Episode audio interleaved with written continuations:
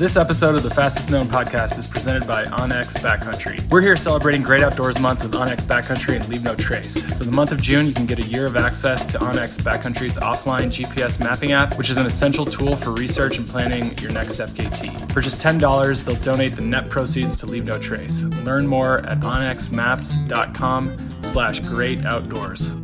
Thank you. Thank you, everyone, for joining the Fastest Known podcast every Friday, bringing you the real scoop from behind the scenes. This week is especially the case. We often talk with famous runners, of course, setting FKTs in various parts of the world.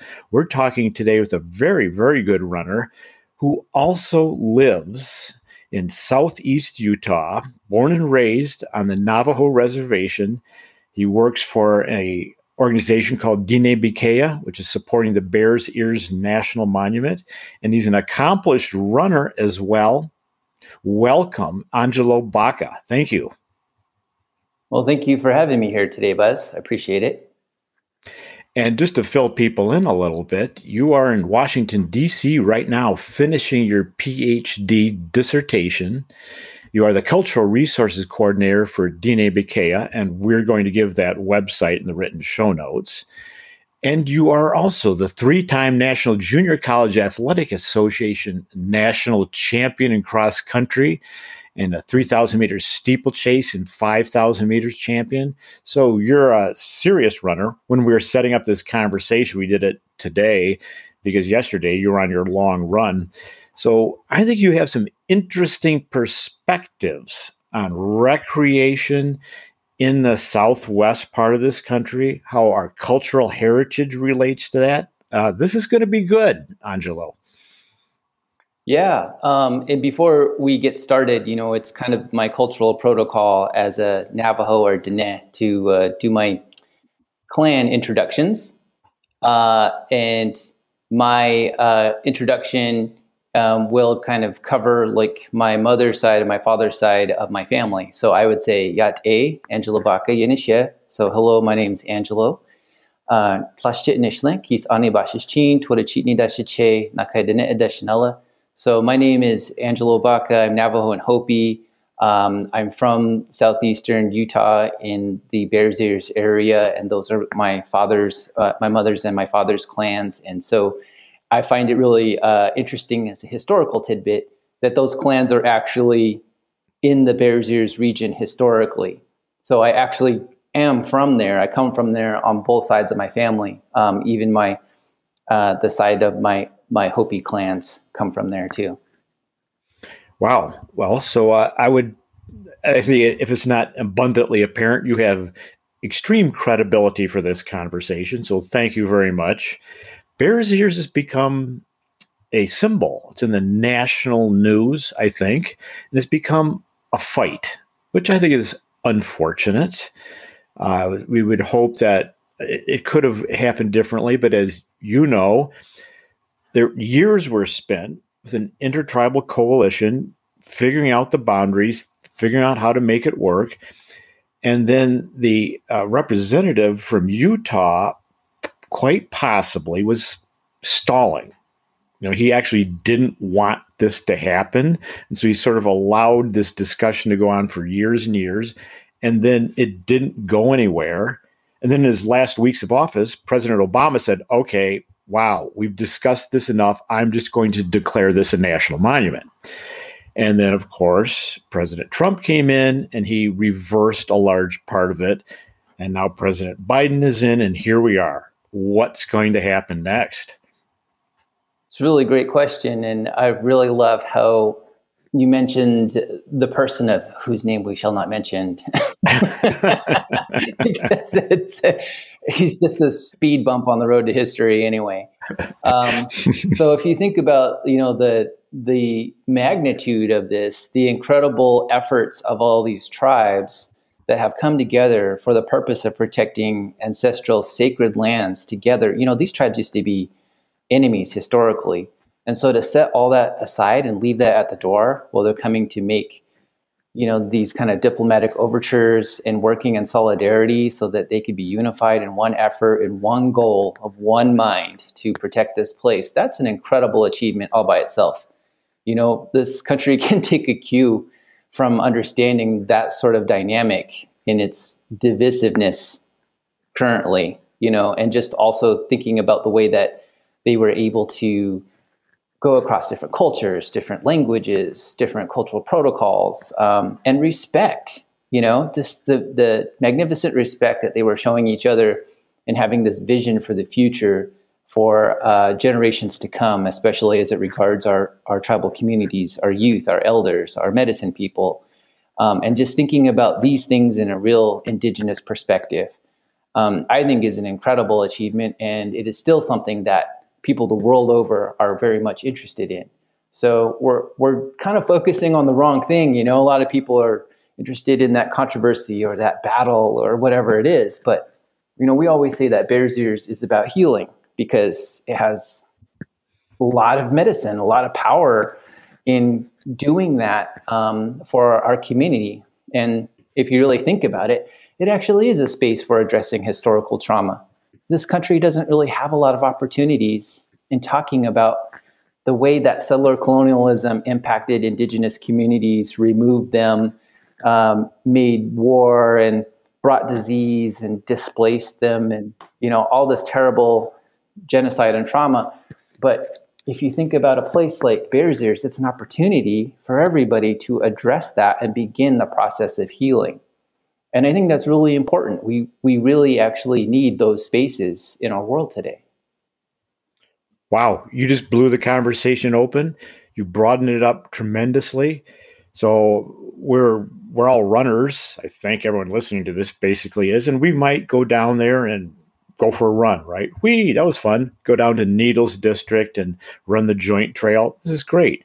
Climbers, of course, could go to Indian Creek, world famous crack climbing area, climb a 200 foot splitter and go, whee, that was fun. But what you just said is 100 times bigger than that. Right. A place for healing. You gave this example that there's this intertribal coalition that came together. Mm-hmm. And a few minutes ago, pardon me, before we started the recording, you noted that Bears Ears wasn't just supported by the indigenous people, it was promoted. It was like organized. This is different. This isn't the same thing. Exactly. So on so so many different levels, Bears Ears is a very meaningful place. Right.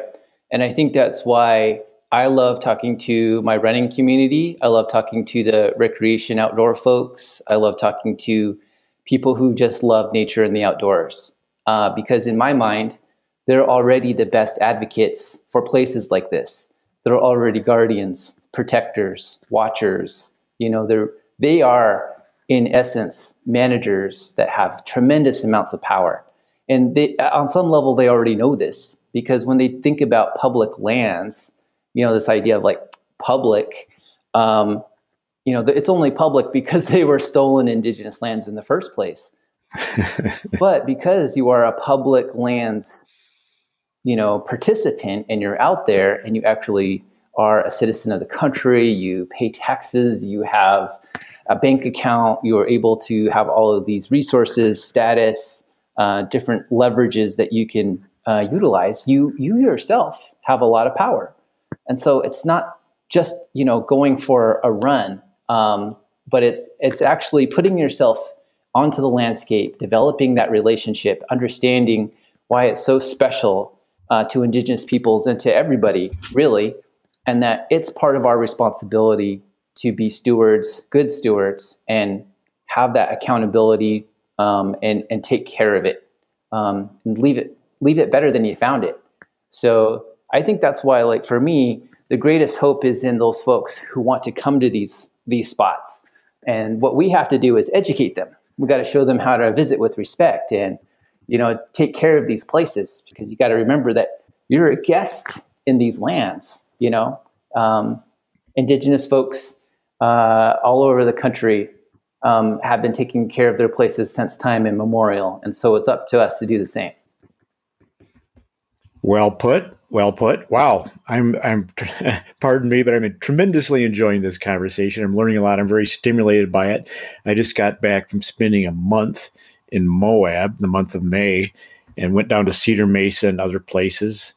and like it's hard. I felt I had a reasonable degree of knowledge and background, and yet I am continually surprised by the what's the word? Words fall short. The heritage that already existed there, mm-hmm. right? So I can come in, want to do a run, climb, bike ride. It's all great, but what went on there way before I showed up is it's hard it's hard to articulate it. So I'm in Moab, which now is you know classic industrial tourism. It's it's full on right now, and you can walk one mile outside of the city limits, and you can find fifty panels of rock art, for example, that are not identified in any map. I mean, it's it's it's literally that much everywhere. So the the history here is, uh, I guess the word would be unfathomable. Yeah, there there's so much evidence of indigenous presence before um, that I think it kind of boggles the mind when people who come to visit the area are surprised that there's actually evidence of it still around. Um, that we've been there in those spaces for a really, really long time as indigenous peoples. And you can even see some of that rock art too in other places in Bears Ears of, you know, um, depictions of um, animals that may no longer even be in the area or uh, different vestiges of time that indicates when others were coming in representing like, you know, different regions or technology or expressions of uh, visitors that were passing through. And I think it's it's fascinating because you know, to me, there's always this short sighted argument where folks who have recently come to these areas and made significant uh, changes and impacts to the land, like, oh, my, you know, my family's fifth generation rancher, farmer, miner. It's like, you know, that's great, but your your topsoil, we go we go down to the bedrock. You know? That's a, that's a fun part i sorry pardon me that's a good metaphor. Uh, that's topsoil.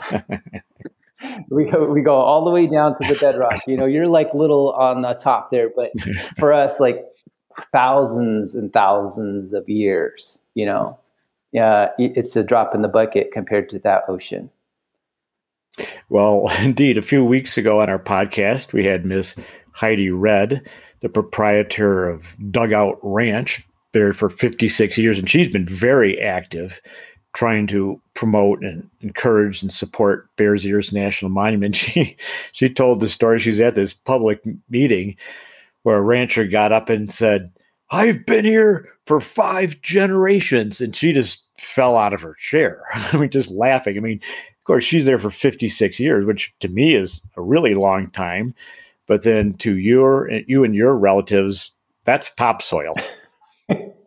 yeah, and I think that's kind of why you know we have like this historical amnesia in this country, and it's very difficult for us to sort of get out of our own selfish comfort zones and understand that the world is much greater than us. And even when we're advocating for Bears Ears, it's not just about the land, right? Because a lot of people they make it this discussion or this dialogical connection between just the people and the landscape.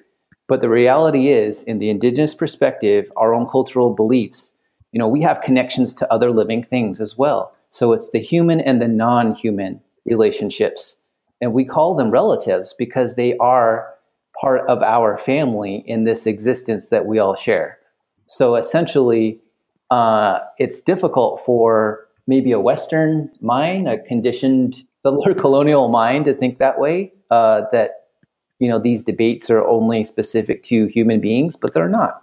You know they they're also inclusive of our, of our other relatives. You know the the medicines, the plants, the trees, the rocks, the elements. You know uh, spirits. You know ancestors. Like th- these are all very much part and parcel of the landscape, and to separate them would be to do it in injustice.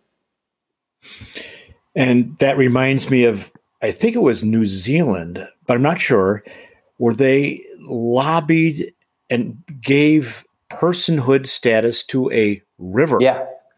And so here in the United States, somehow this is a little creepy. Corporations, this kind of shows the particular priorities we assign.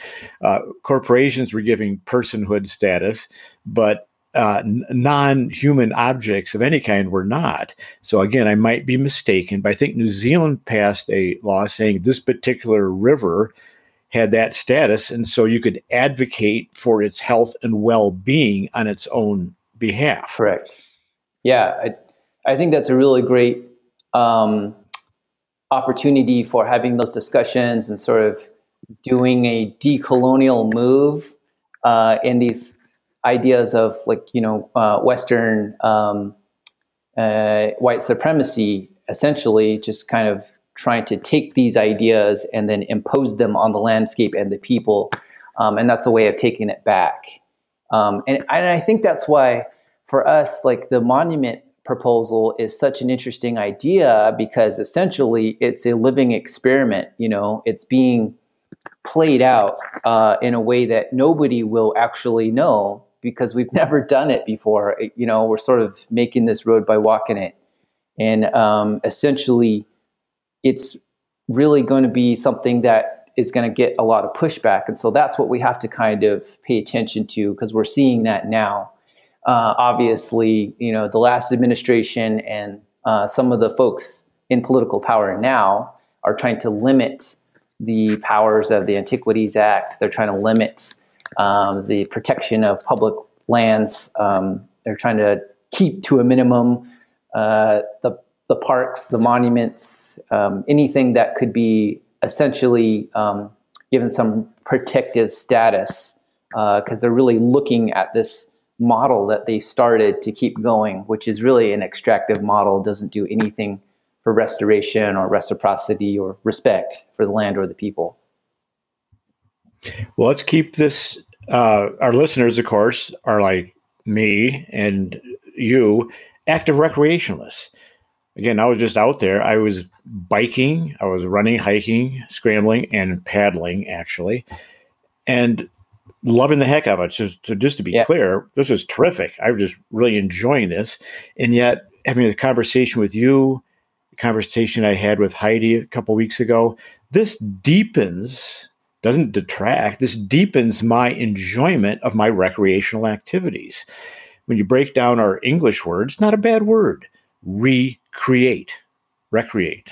That's this is pretty good. So I think we could take our Western heritage and kind of tune it up a little bit here and look at the term recreate as being something that is a little broader, a little deeper, a little more holistic than just the time and by the way, I do record everything on Strava. Uh, complete disclaimer here, but there's more to it than that. And as you've noted, we can deepen our recreational experience by having a deeper understanding of the place. Yeah, and I think that's why, um, for me, the land has given me many gifts. Among them, being able to run and train and be on these trails and mountains and canyons and you know, just giving me the strength and the endurance that I've needed to be uh, strong mentally, physically, emotionally, spiritually. And, you know, I've always known how special Bears Ears has been, um, especially growing up, that, you know, it's been my kind of like, uh, my place that I have always had my heart attached to is that region. And, uh, it has given me a lot. It's like helped me to be a student athlete. You know, I been an All American. I've been a national champion. I've even gone on to uh, try my hand at running at the University of Washington at the Division One level. I tried for 2004 Olympic trials for the 10,000 with the Sports Warriors Track Club. Uh, a couple of us from that group actually made it. You know, in the 10,000 meters. Um, so yeah, I went, I got into grad school and I deferred for a whole year. My advisor was like, yeah, absolutely do it. Take the opportunity, which I was really surprised that he encouraged that because I feel like a lot of educators don't have that mentality of like, these go hand in hand. You know, it's the discipline of the mind and the body as much as it is the discipline of the intellectual and the spiritual. And so I feel like that is the ultimate connection in keeping ourselves balanced as complete and full human beings. Like, what good is it for you to be a champion runner if you're not the best person that you can be? Or what good is it for you to be like the most, uh, uh, you know, accomplished and achieved runner if there is no other kind of meaning attached to it? So, you know, what, what I do is beyond recreation, you know, it's historic, it's cultural, it's ceremonial, it's, uh, you know, it's personal. And everywhere I go, everything I do, I got to represent myself and my clans. Like I'm not just bringing myself, I'm actually bringing representation of like so many other family members. Uh, just by invoking that introduction, I literally bring them into the conversation, right? So I feel like it's a good um, expression of of who we are as human beings that we can be runners in a place and develop a relationship with that place. And you know that's the next step i think for quote unquote recreationists. Um, i myself have a kind of a problem with that word because it's like what are we recreating? Like it's already there. You're just you're a participant in that right? You're part of it. There's nothing that makes you more humble than putting yourself out into the environment out into nature and then understanding that you have a place in it, but you are definitely not above it. You're just a part of it. And that's the philosophy that we have as indigenous peoples. And so that's what I'm interested in is like sort of developing that relationship further and going one step beyond that, not just as runners, but as that we can be participants in the environment, be protectors, and that we can also um, have those connections to the indigenous peoples of these places how many times have we gone to races all across the country and we've never made connections with indigenous folks in those places? You know, I would really love to see that change um, because I do think that they were the first runners there. They made the first trails. A lot of those trails became highways, freeways, expressways. You know, it wasn't that the founders or the builders of these places were like, "Ooh, we should put a, a road here." Like, that road was already there we made that road. That trail that we used to run on uh, is now made into a road. And so it's the same thing at Bears Ears, right? Like you have cliff dwellers, you got climbing spaces, you have all these pictographs, petroglyphs, rock art things on the wall. We put those there because we were the first climbers. And a lot of professional climbers get their minds blown because they're like, how did they get up here? How did they do this? You know, they're like, we, we have all this equipment and uh, we're still trying to figure out how to, you know, uh, get into some of these areas. And that's, I think, really part of the conversation that people have not figured out yet is that we were advanced in so many ways. You know, it's just like thinking about those things, uh, the achievements physically, scientifically, historically, medically, astrologically, agriculturally. You know, like we we were an advanced civilization. We still are and we're still there. So the next step the next step for folks is not just to run to these places but go a bit further deepen your relationship your connection to the land and the people. And then it'll feel more natural. It'll feel more right like oh here's my part that i get to play in this grander narrative Angelo, I'm Angelo. I'm uh, I'm speechless here. It's uh, it's, amazing, amazing. Um, I'm I'm just processing what you said. You said so many things. I'm still processing it. Um, I'm delighted by your perspective here. It's deepening my understanding, my appreciation, and my experience when I'm out there. Um, a couple, there's just so many different ways to go in this conversation and i think because i think our listeners are really identifying with what you're saying. They felt this. I mean most runners um, they, there's a transcendent experience that's inherent in the sport particularly when they're out in nature. So i think our listeners really appreciate what you're saying and it's it's adding to their understanding of what they've felt on some level all along. I would like to specifically drill into the remarkable Native American tradition of running. I mean, this again, this goes I, I don't know how long it goes back. Like, again, like everything else, you can't figure out how long it goes back. But of course, there's Jim Thorpe, but then there's Billy Mills at the 10,000 meters in Tokyo. And why don't you talk to us about this? Because I don't know the Eastern people that well. That's not really my area of knowledge or experience, but the Southwestern heritage I know is rich in a running tradition. Right. Uh, and I think um, the Southwestern uh, tribal uh, emphasis on running has been, I think, uh, kind of just legendary everywhere. Uh, you, you know, you can you can mention Hopi or you can mention Navajo, and a lot of folks will be like, "Oh, you guys are you runners," you know, and like, yeah, yeah, we we are.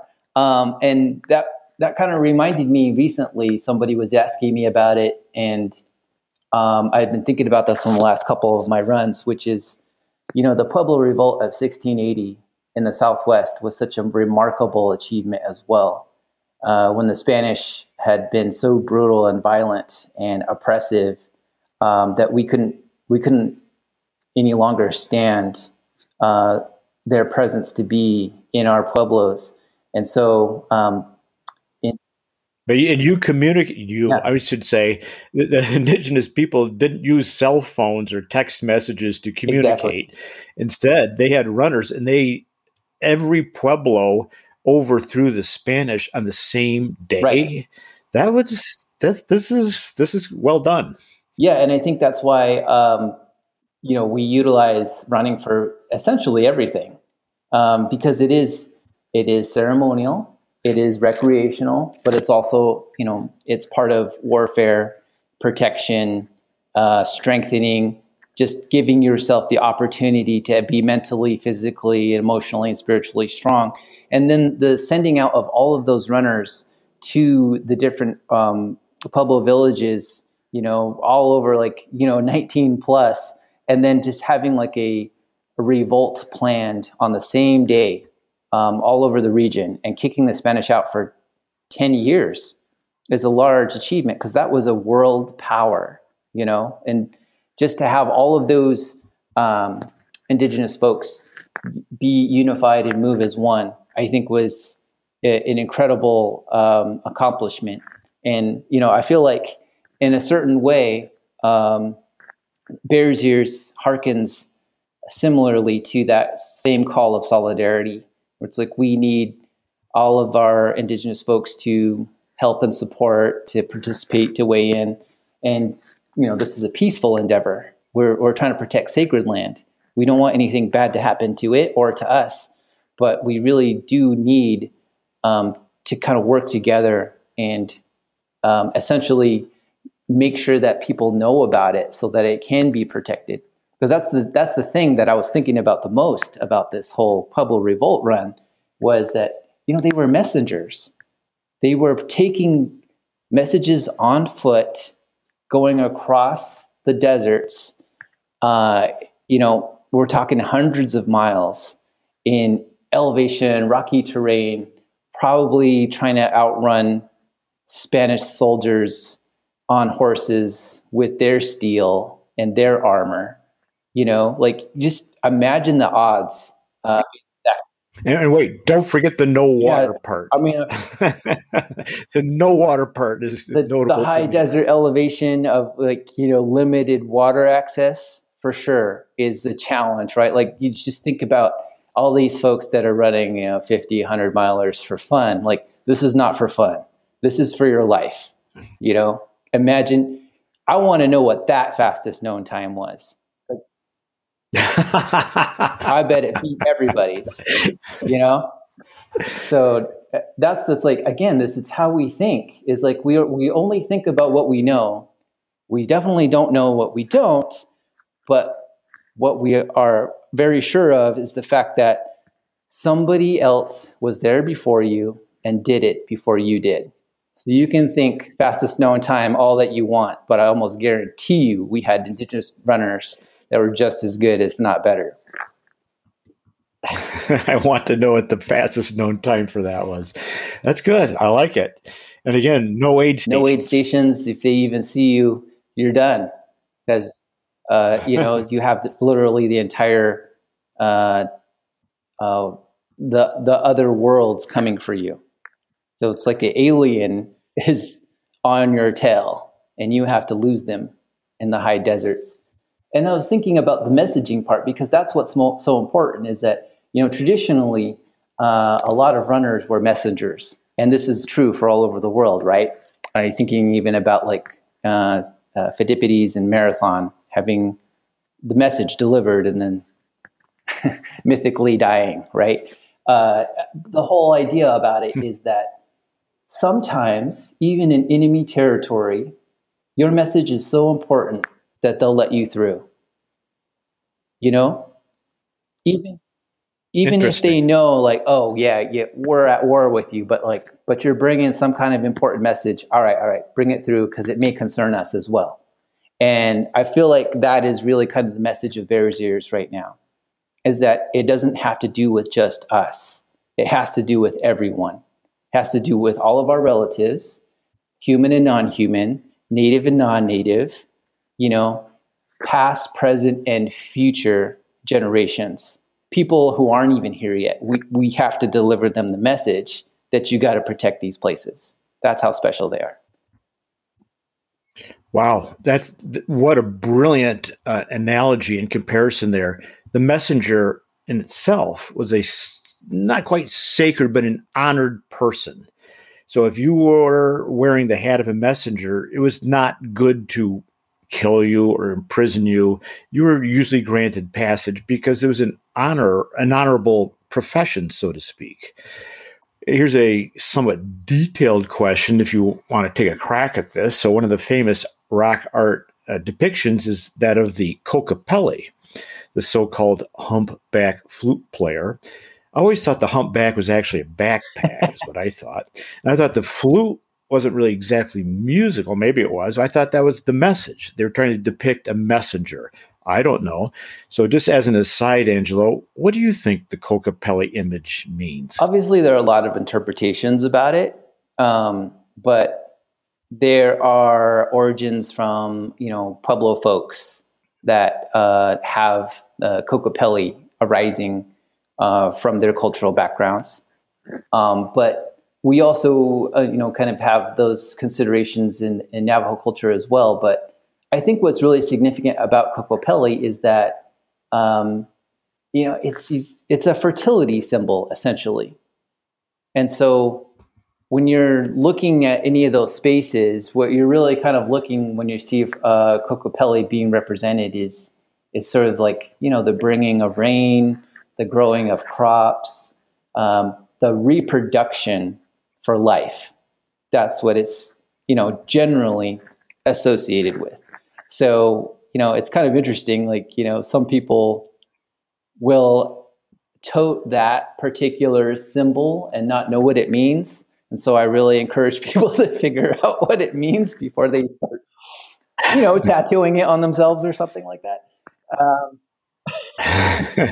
you gotta, gotta, you have to know some of these things before you can really embrace them or like uh, have them in a particular capacity because you know it, it, it doesn't really do folks that that much good um, to just have uh, admiration for something um, and not really know what it means, um, both generally in the world and to themselves. So I think that's really important for people who are visiting indigenous spaces because they really like certain things. Um, but you know, certain things demand way more respect than we're giving it. And uh, you know, obviously, I'm not at liberty to talk about a lot of um, things that are of a sacred nature um, that may not be given to us as knowledge publicly, but there are things that we can do to educate ourselves and to make sure that we don't replicate unintentionally uh, stereotypical or or uh, harmful kind of narratives or images. Um, so, note to listeners: beware of cultural misappropriation. oh, nice, good PSA. Thank you. Uh, the recreational background, of course, you mentioned running, which is vast. Wasn't his wasn't his name Pepe. Do you recall the messenger went to the 19 oh, Pueblos? Pope. Mm-hmm. Pope, that was it. Thank yeah. you. Thank you. And then, of course, there's the Canyon de Chelly uh, race. There's so there's it, it's it's still present, which was kind of hard to get into, but it's still present. You know, it's still everywhere. A rich tradition, and also you alluded to climbing, something that I've noticed many times, particularly on Cedar Mesa. You know, you go into places like Grand Gulch, any of its tributaries, you know, Bullet and Collins and so forth, and say, well, I don't see anything. I don't see anything. That's because you're not looking up. Exactly. and then you look up, it's like, whoa, wait a minute. How did they get there? And uh, that's in that's another one of these enduring mysteries. David Roberts, a person you might have heard of, he was a hardcore climber. That that was his sport was climbing. And then he started visiting the Southwest, and Cedar Mesa became his favorite place in the world. He shifted gears, and he wrote two books. One of them called "In Search of the Old Ones," where he's teasing apart this climbing aspect many many times because some of the modern archaeologists say arroyo cutting. In other words, it used to be at ground level, but due to arroyo cutting, now it's 30 feet up a blank wall. But he's saying, I don't think so. I think they were just really good climbers. Yeah, absolutely. Um, I think there's been a misconception about um, indigenous uh, possibilities and accomplishments everywhere. Um, and even you know the the early I'm, I'm referring more to the midwest and the and the northeast now uh, the mound builders right they made these incredible civilizations and cities where they built these mounds and the, these were like highly culturally significant but to a lot of the non-native folks who got there, oh, these couldn't have been built by indigenous peoples. They they're backward, they're ignorant, they don't know what they're doing or what they're saying. Like this obviously had to be part of some other civilization, you know. And it's like, where did they go? That kind of whole thing, the the whole mystery of like, you know, they just disappeared. Maybe it was aliens. Like, no, it, it's just you know we were that advanced, and and the significance is none of your business. So you know, it's like just kind of breaking down those uh, misperceptions, those assumptions that we have, um, I think is hugely valuable in this time and, and day, especially now when the conversations across the country are focused on um, race and discrimination. We're doing a lot of work everywhere to reevaluate what what are we doing in terms of diversity, equity, and inclusion. You know, it's like a lot of African American voices are marginalized. A lot of indigenous peoples have been trying to get your attention at Standing Rock, at Bears Ears, at Mauna Kea. Like we're all trying to tell you that this is a serious situation. Y'all should be paying attention and not just be, you know, running and climbing to these places, but participating and protecting them. You know, if you want them to be there, you have to help us to keep them there. So that's the next step, I believe, and not just conservation but outdoor recreation as well, is that we have to align ourselves with indigenous communities to protect these places. That's just the next natural step.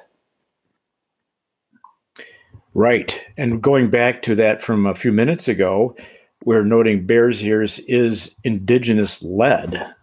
And I think the uh, Anglo people associated with it, people like Heidi, are very supportive of that. Uh, so it's very, very interesting, as you said. It's a it's an experiment. You're figuring out as you go, and I'm going to contrast it with some of our other famous parks: uh, Grand Canyon, Yellowstone, Yosemite.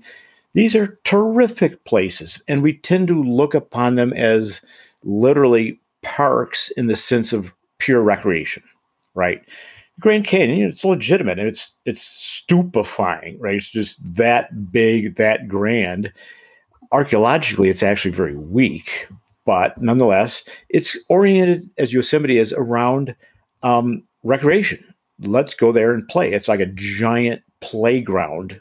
Pardon me for saying that. No disrespect to these places, but Bears Ears is pointedly not that definitely recreation sure that's fine but it's demonstrate is trying to demonstrate another way to approach public Absolutely. land And I think that's uh, such a great point that you've put on it because I like to sort of have that mental imaginative exercise for folks who can't think outside of the box to say like imagine just having a museum and the museum has all the stuff and bear's ears in it and essentially this already exists it's the edge of the cedars most of that stuff is stolen anyway but if you look what bear's ears is it's actually a giant outdoor space that can be the same as the museum, only you're the visitor.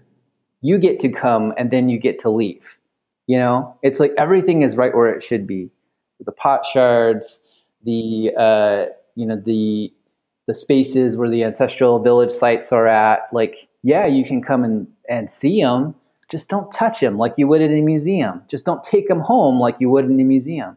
Just don't, you know, sit on it or destroy it or do anything disrespectful to it. And then you get to leave. Like those are right where they should be. You're the one that isn't, you know? So you have to kind of go inside out and pull it apart and reverse your thinking about it. It's like these don't belong in a museum. They belong right where they are. And you, you're the one that has to visit with respect and then just let it be there. So it's a totally different experience. The way to reverse their your paradigm on the way that you think about these things. So true and so tricky now. So I'm going to ask you is there still time to do this? For example, David Roberts, who I just mentioned, who I actually spent a little time with down in Bluff a couple weeks ago, Bluff being just, of course, south of Blanding. And for people who don't know, Blanding is about, I think, 65 miles south of Moab, just to put people who aren't uh-huh. familiar with the area into context.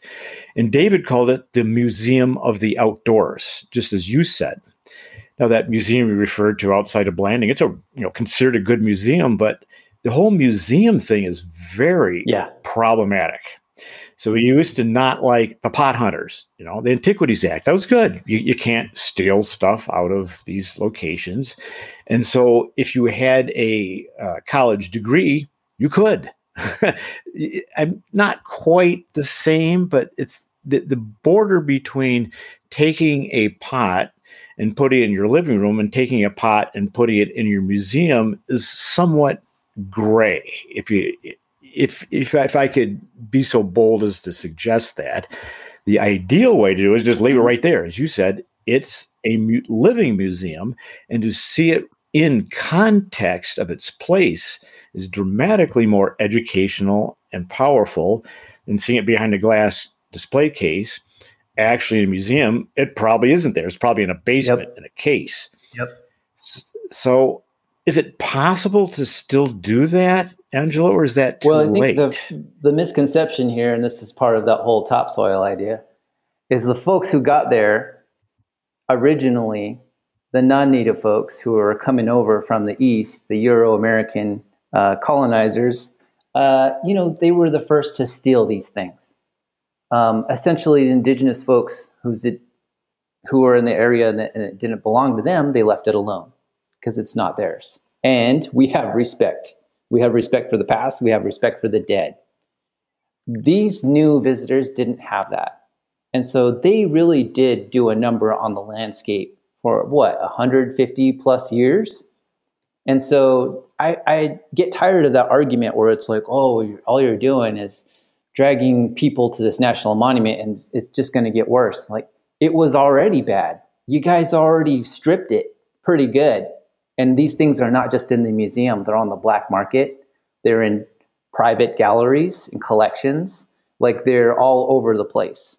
And we're doing our best to get them back home because again these are our relatives. You would want to get your your relative back home too wouldn't you so for us like we we're thinking about not just trying to mitigate any damage in the moment now but we're also trying to model it for other places around the country and even the world that you can do this and try to keep your landscapes intact try to keep whatever cultural heritage that you have protected and then demonstrate that there's a better way for you to develop those relationships rather than stealing indigenous stuff.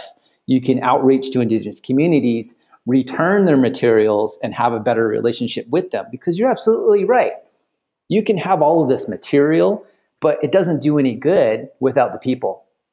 You don't know who made that. You don't know what clan it belongs to. You don't know what family it's affiliated with. You don't know the songs that are affiliated with that, what kind of plant material, like all of this knowledge. A lot of us still have that. And that's why it's so important for us to be there at the table as Indigenous peoples, not to uh, uh, be excluded, but be having a real say in how we're managing the land, managing the uh, material culture and the immaterial culture, the intangible stuff, right? Because you, really want to know what these are called in the language. You really want to know what the process is. And, and, and this is just all about us figuring out again how to do things better because we didn't have to do it the way that we did for the past 150 years or even the past 500 with the United States. We actually can do things better now. And we have that perspective with time and, and hindsight. So I'm really excited about the possibilities of, of all of this. But I think it requires people to get out of their comfort zones and think more dramatically different and creative to be innovative and outside of the box. Like, oh yeah, we don't have to do museums anymore because this is a living cultural landscape, you know. And, and, we as Indigenous peoples, we still utilize that place. We use it for firewood. We use it for medicines. We go hunting. We have our ceremonies. Like it is literally still um, a part of our lives. And it's not just something where it's like you cordon it off and protect it and you don't go there. Like no we, we will always go there. We have always gone there. And no matter what you say in terms of designation we always will.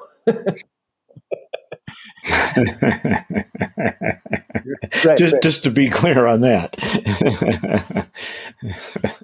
well, I'll contrast um, the I mentioned Yosemite and Grand Canyon, Uluru, formerly Ayers Rock in Australia, and I believe the Australia government, to a certain degree, returned it, if you will, to the Aborigine, and that is the technical term for the tribe, actually, returned it to the Aboriginal tribes there for their.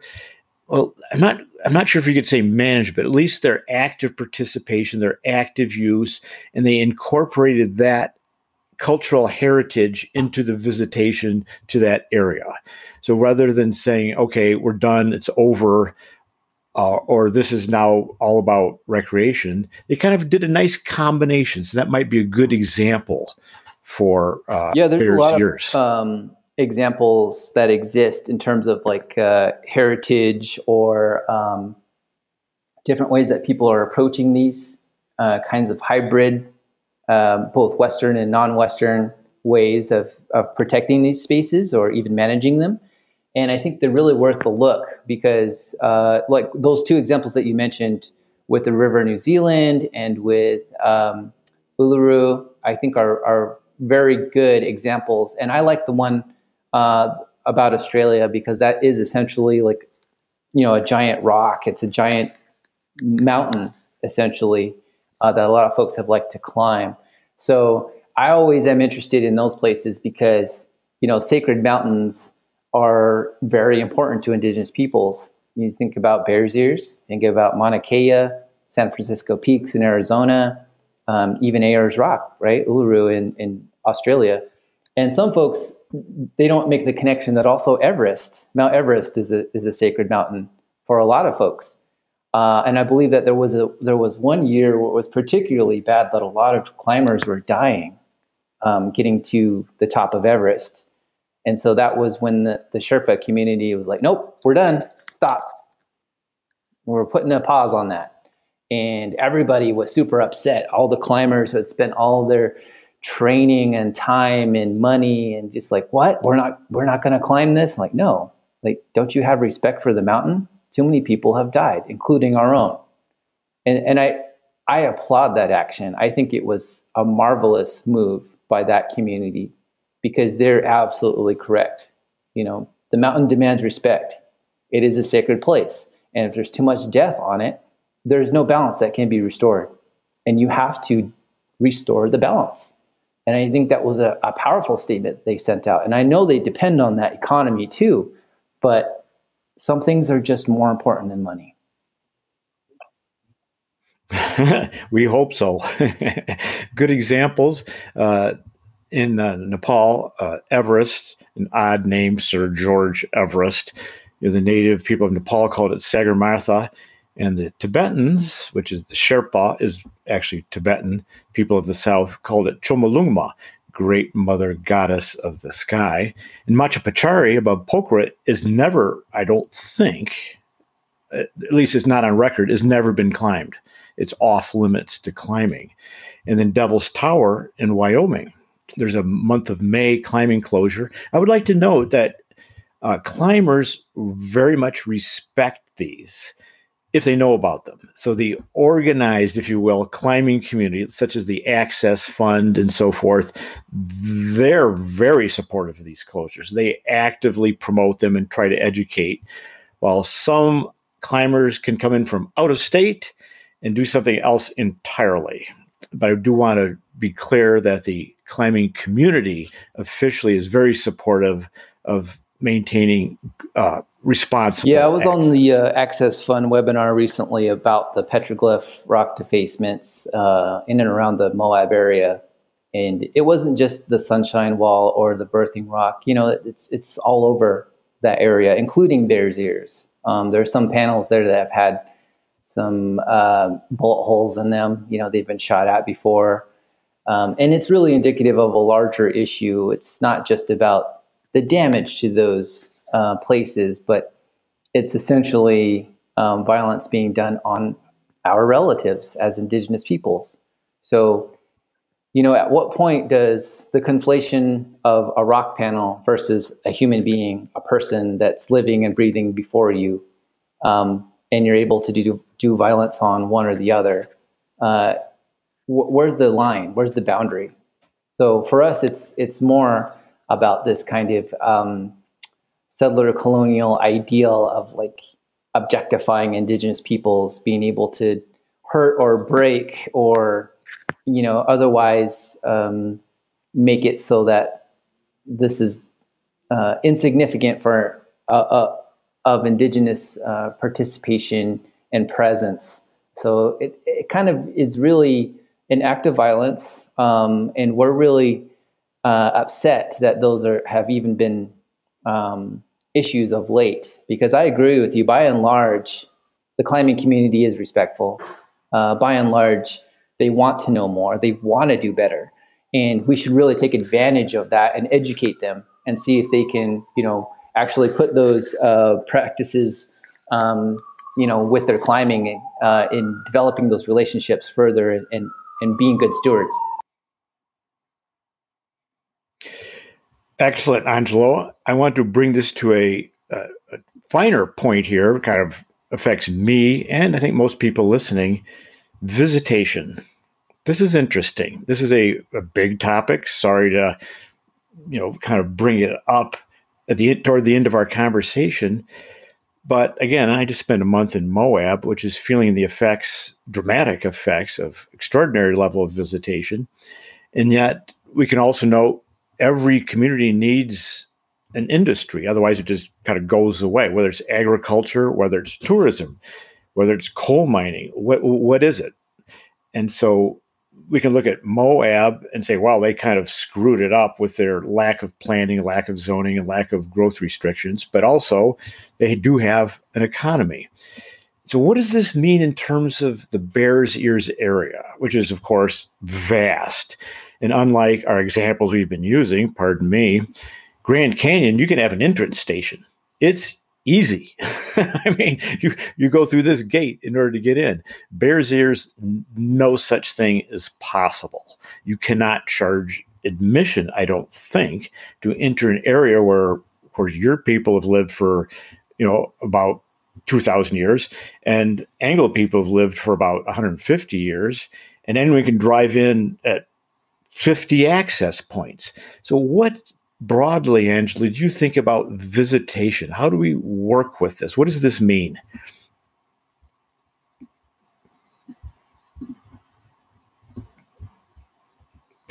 You're muted. Sorry about that.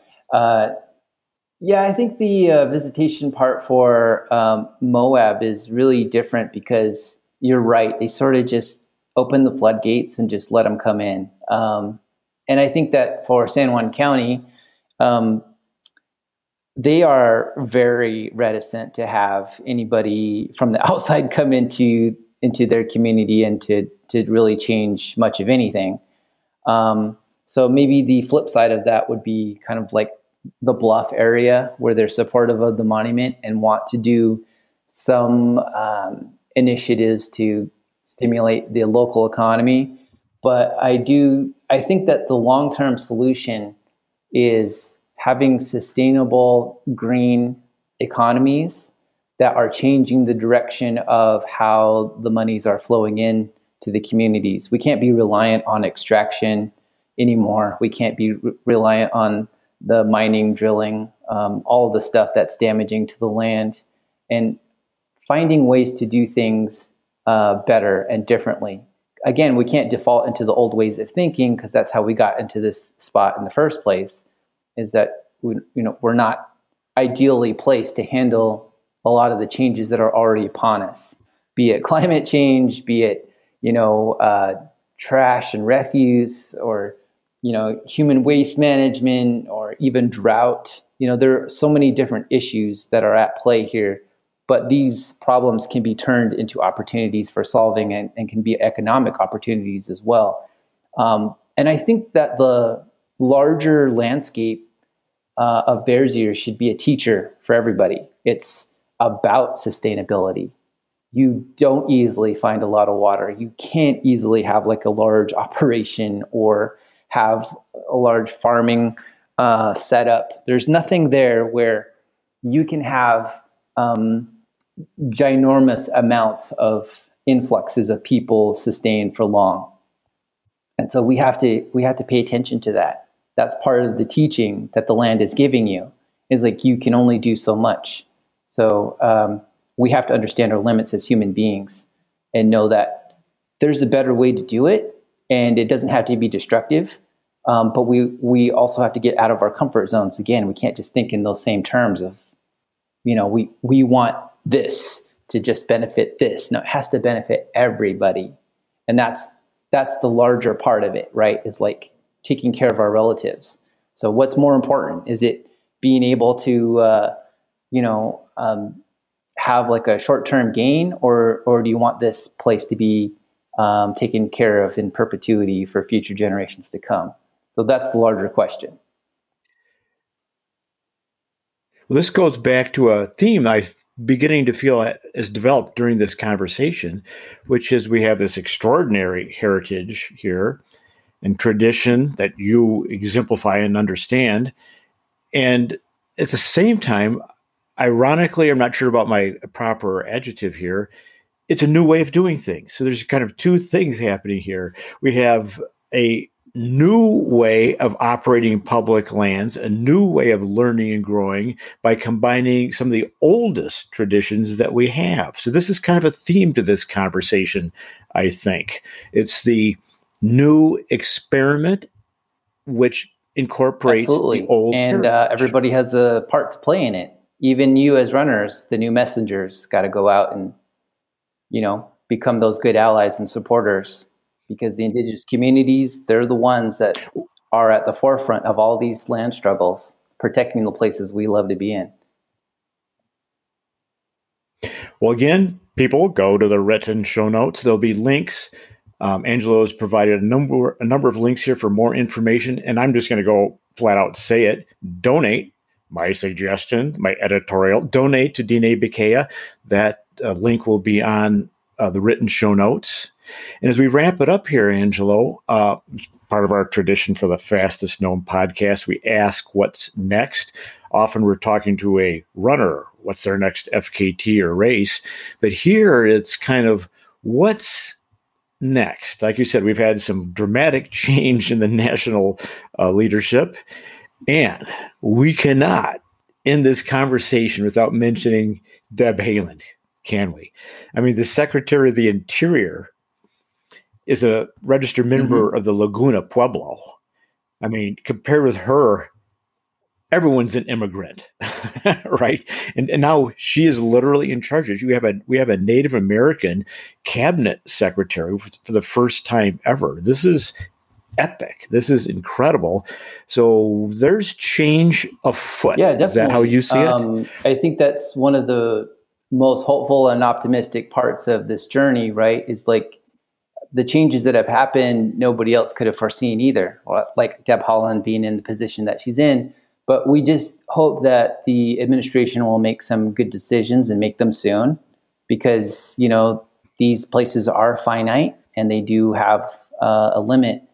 Um, but we're really just super excited and really enthused about the possibilities. Um, and I think, you know, her being part uh, Laguna Pueblo and having that relationship with the other folks that um, also see this as a as a sacred landscape um, is super important to us because all the the the the tribes, not just the Navajo, Ute, uh, Ute Mountain Ute, um, Zuni, and Hopi, the five tribe coalition. Um, there are other pueblos and other tribes that have connections to Bears Ears, and a lot of those folks in New Mexico do have that uh, connection. They have the stories that come through these landscapes, and so that's really important for us because it's a lot of the uh, internal personal materials that the relationship and connection you can't teach. They just have that and they develop it on their own. And so they already know how important it is. And we know that she carries that wherever she goes. So we just hope that it, it's a good connection um, that will translate into something uh, marvelous for the future.